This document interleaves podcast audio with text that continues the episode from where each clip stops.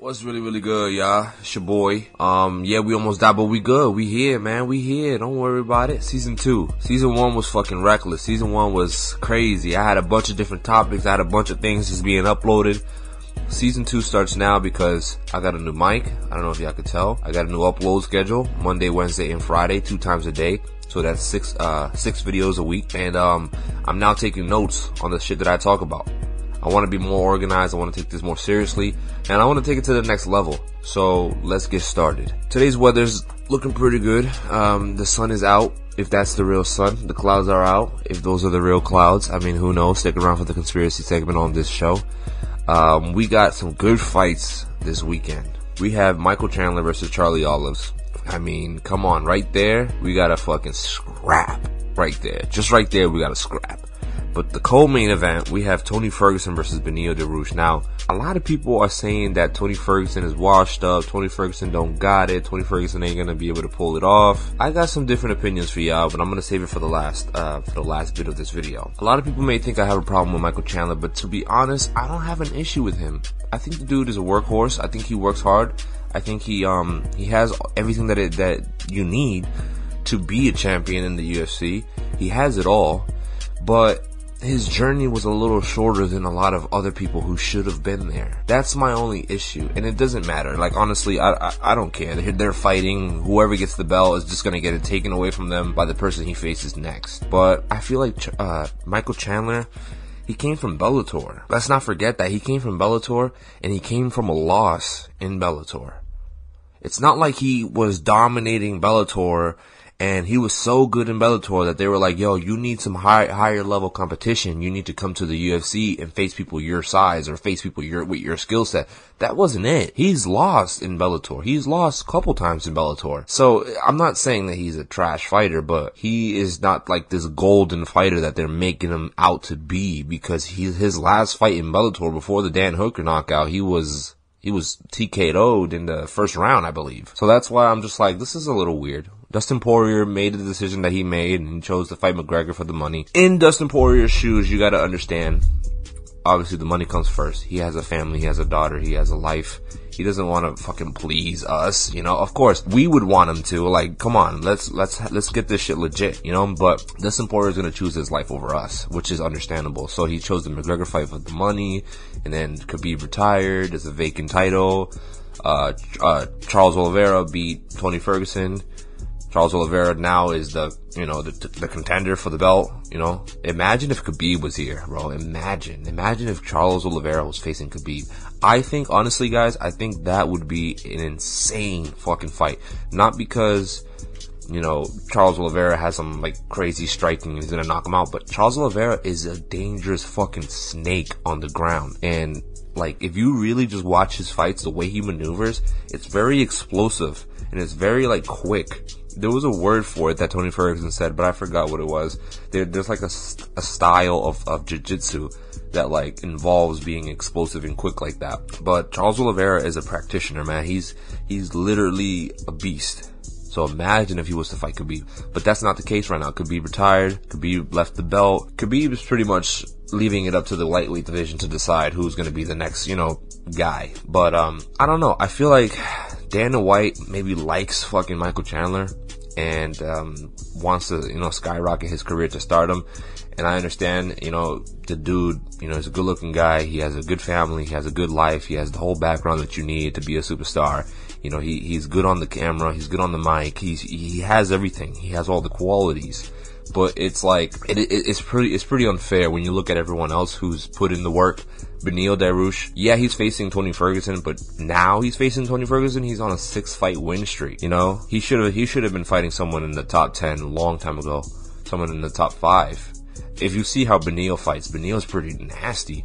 Beneil's nasty himself, and that's hard for me to say because I love Tony Ferguson. Tony Ferguson is my dude, but Beneil is nasty. He deserved to be there, but he's not. So what happened was Michael Chandler came in and he was given this number six guy, Dan Hooker, you know, who's now number eight. He was given Dan Hooker, and Dan Hooker didn't even want to fight, even though it is a fight. And shit, you sign up, you sign up. Anything could happen, right? You gotta respect both athletes in that situation. But Dan Hooker literally just like he just ran around the octagon and took one punch to the face and went down. You know, could you could you really tell someone else like, okay, Michael Chandler is a fucking beast because he knocked out the dude who was defenseless, you know? Not, not defenseless. I'm not gonna say that because because Dan Hooker could have fought back. Dan Hooker could have put a good fight. Dan Hooker could have. He just didn't. Something happened. He just wasn't there. You know, and, and it, he seemed like a little, like a, like, like a little, I don't know, like he, he seemed like a little like scared or something. I didn't want to say that, but like he seemed like a little nervous or something like that. I don't know. You guys gotta watch that fight, you know? And then, um, honestly, I, I feel like Charlie Olives is gonna be a problem for Michael Chandler. A lot of people are predicting that Michael Chandler beats Charlie Olives, but I don't know. I don't know. Here's the thing with Charles Oliveira. He has the most submission wins in the UFC, which is 14 wins. He's won 14 times choking a dude out or calf slicing someone. I don't know if you guys ever seen this calf slicing highlight. That's, that's like not really done. You know, like he could really submit you from any angle. So when you know that about someone and when you admit it, you know, because Michael Chandler just recently, I don't know what interview it was, but he just recently admitted that Charlie Olives is a fucking problem at all angles.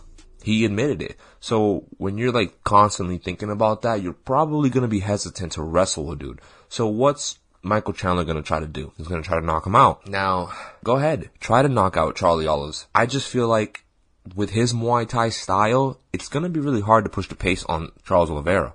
Charles Oliveira is not going to let you come forward. Charles Oliveira is not going to play the Dan Hooker game where you just circle around the ring and then you find your foot positioning. And Charles Oliveira is going to come out with a front kick, a jumping front kick maybe, but some sort of front kick to Michael Chandler's face.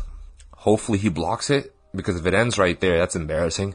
But I think he'll block it and I think we'll get scrapping. I, honestly, I think we'll get scrapping. There'll be a lot of looping hooks from Michael Chandler, and Charles Oliveira is going to throw a lot of elbows down the middle. He's to throw a lot of different strikes, and he's to kick him to the legs. He's to kick him to the body, and I feel like Michael Chandler's only shot is ground and pound, ground and pound, and. I know I just said that Charles Oliveira will fucking submit him probably, but that's if they get too close and and you're just fucking around. You put in your head in his in his armpit type shit. Like you got to stay away from those type of things if you're Charles. I mean, if you're uh, Michael Chandler, you got to just like Khabib him, just maul him from the from the from the top. You know, from full guard, just mauling him. And don't let him get a hold of your hands. Don't let him get a hold of your of your arms, your legs, or anything like that. Just maul, straight swinging you know, just straight swinging on him because Charles Oliveira, if he grabs any limb of yours, he's going to twist it up. I don't feel like you because he's going to get knocked out. I don't feel like he's going to get knocked out just because of the way that he fights. His style doesn't really match with people who think they're going to like come in aggressive on him because that Muay Thai style, that Muay Thai stance, the the whole front kick, the whole distance play, you know, type game, I, I don't see it happening. I don't I don't see Michael Chandler closing the distance that well, to be honest. And I, I know he is the best at closing the distance. That's what everyone says. He's the best at closing the distance. I understand that.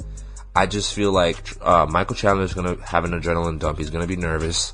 This is what I think from what I've seen in the embedded videos. This is what I've seen. This is what I've heard from him talk in the interviews. How he's like admitting that uh, Charlie Charlie Olives is, is, a, is, an amazing fighter, and how he's in he's in danger at all times with him, and how he can get submitted from any angle. Like you don't say these type of things before the fight, bro. Like uh, I don't know. Maybe maybe that's just him, but you know. I don't I don't see this happening that way. How everyone sees sees it happening. You know, like I'm gonna I'm gonna call it right here. I see Charles Oliveira submitting Chandler uh, Michael Chandler by triangle choke second round. I say second round, but I would not be surprised if it ended in the first round, late first round. Something happens, they roll around on the floor, and Charles Oliveira does it. Gets it done. You know what I mean? That's what I think could happen if Michael Chandler comes out, closes the distance, and Oliveira is actually the one who's nervous and scared, gets knocked out by like a one punch thing like he did with uh, Dan Hooker, then we got a problem. You know, then we got a problem. Then I can actually be like, all right, Michael Chandler is a fucking beast. More than I, more than I've already thought he was because he just knocked out Charlie Olives, who just fucked Tony Ferguson up, who just, you know, went through a war with Kevin Lee, who, you know, I, I, I, feel like once Michael Chandler beats Charlie Olives, it is legitimate. Michael Chandler, welcome to the UFC. You know what I'm saying? And, and now you got the belt. But who's next after he gets the belt? Who's next for Michael Chandler. I mean, I see McGregor coming up. You know, if McGregor beats Poirier, you know, which we'll talk about in another video, if McGregor beats Poirier, I can definitely see McGregor challenging Michael Chandler, which would be a good fight. A lot of people don't think so because, oh my god, no, he's too powerful. That's, no, that's not the case. It'd be a good fight because it would, to me, it looks like another Chad Mendes versus Conor McGregor type fight. You know, a heavy wrestler versus a, a, a striker, you know, and McGregor does well with these type of dudes. I mean, besides Khabib, McGregor does pretty well against wrestlers. You guys like have to really go back and look at his transcript. When he fights wrestlers, McGregor does pretty well at shutting them up. So I don't know. And then here's the other, here's the other thing. McGregor is an amazing counter striker. He's an amazing counter striker. So if if uh, Michael Chandler loads up on those overhands and those hooks and whatever the fuck he wants to throw at him, McGregor might counter him and put him down. That's how I think it might happen between those two. But that's if Michael Chandler wins, and that's if uh, Conor McGregor wins also. Um, but who knows? Shit. There's a lot. There's a lot of different things going into this fight. I mean, Charlie Charlie Allis is taller than Michael Chandler. Looks like by a significant amount. I mean, how tall is Michael Chandler? I, I haven't even looked this up. Let me let me look it up real quick. We got time. Don't worry about it, guys. I'm in my room now. I'm not even recording in my car. I got a whole boom set up. I got a whole microphone here. I got a webcam. I got everything set up, dude. This whole season two shit is gonna go wild. But uh, let me look at uh Michael Chandler. See, that's the good thing about fucking recording in your room now because I can look shit up on my phone. Michael Chandler. Why does it take me so long? Height. How tall is this dude? He's five eight. My God, McGregor's taller than him. Charles Oliveira is five ten. Damn. Justin Gaethje is five eleven. Tony Ferguson is five eleven. McGregor. Oh no, McGregor is. McGregor's five eight. Really? Khabib is five ten. nah, that's crazy. But yeah. So there you have it. You know, Oliveira got the height advantage, but for wrestlers, that's not really an advantage just because they got a low center of gravity, and that's what they like to do, wrestle and take people down. So you're kind of in his ballpark. But I feel like if um, if Oliveira if Oliveira uses this uh, reach and his Muay Thai style, he can keep Michael Chandler on the outside. And if he can keep Michael Chandler on the outside, I think he can end it with a nice kick to the face or a triangle choke. That's what I'm gonna call a triangle choke. If he does another armbar, the dude is a fucking problem, bro the dude's a fucking problem. If he does another armbar like he did to Tony Ferguson, the dude's like fucking. I don't know. I don't know. I would love to see Michael. Um, t- sorry, to see Charlie Oliveira. Uh, I don't know why I keep calling him Charlie Olives, but it's Charles Oliveira. Charles Oliveira versus uh, Khabib. I think that would be a crazy fucking fight. But here we have on the co-main event, we have Tony Ferguson versus Beneil Dariush. And I know everyone wanted to hear about that because Tony Ferguson's back. Ah! But man, let's let's really get into it. Let's really let's really talk about this because I love Tony Ferguson, and for those who know me, y'all know I love Tony Ferguson. He's been training at Wildcard recently. He's been training with Freddie Roach. He's been getting um a lot of footwork in. He's been getting a lot of head movement stuff in. He's been getting a lot of you know a lot of good guidance with good people around him, and he's not he's not training himself anymore. Do you guys understand what that means? Tony Ferguson was training himself pretty much, besides like Eddie Bravo and stuff like that, but like he was running his own camps for years and he was the problem that he was, you know? And he he's the dude who he is today because Tony Ferguson was running his own camps and doing his own thing. There wasn't no like, you know, Trevor Wittman or some type of high grade coach coaching him or some dude that's like, you know, it wasn't like that. Tony Ferguson was literally in his own fucking space, in his own gym, doing his own drills, doing his, you know what I'm saying? And he was dominating everyone, beating everybody. Conditioning is insane. Conditioning's off the charts. Tony Ferguson was a monster without any help. Now that he has Freddie Roach, and I think Freddie Roach is going to be coming out with him during the fight, which I think is insane. I don't know if any other box, I mean, if any other, was that boxer, if any other fighter has had Freddie Roach come out to a UFC event and be his cornerman. I don't know if, but it's going to be crazy. It's going to be crazy. It's going to be a cool experience. And, um, I think Tony Ferguson, I think Tony Ferguson can pull up the upset. I think, I, I think he can really do it because I think he's hungry.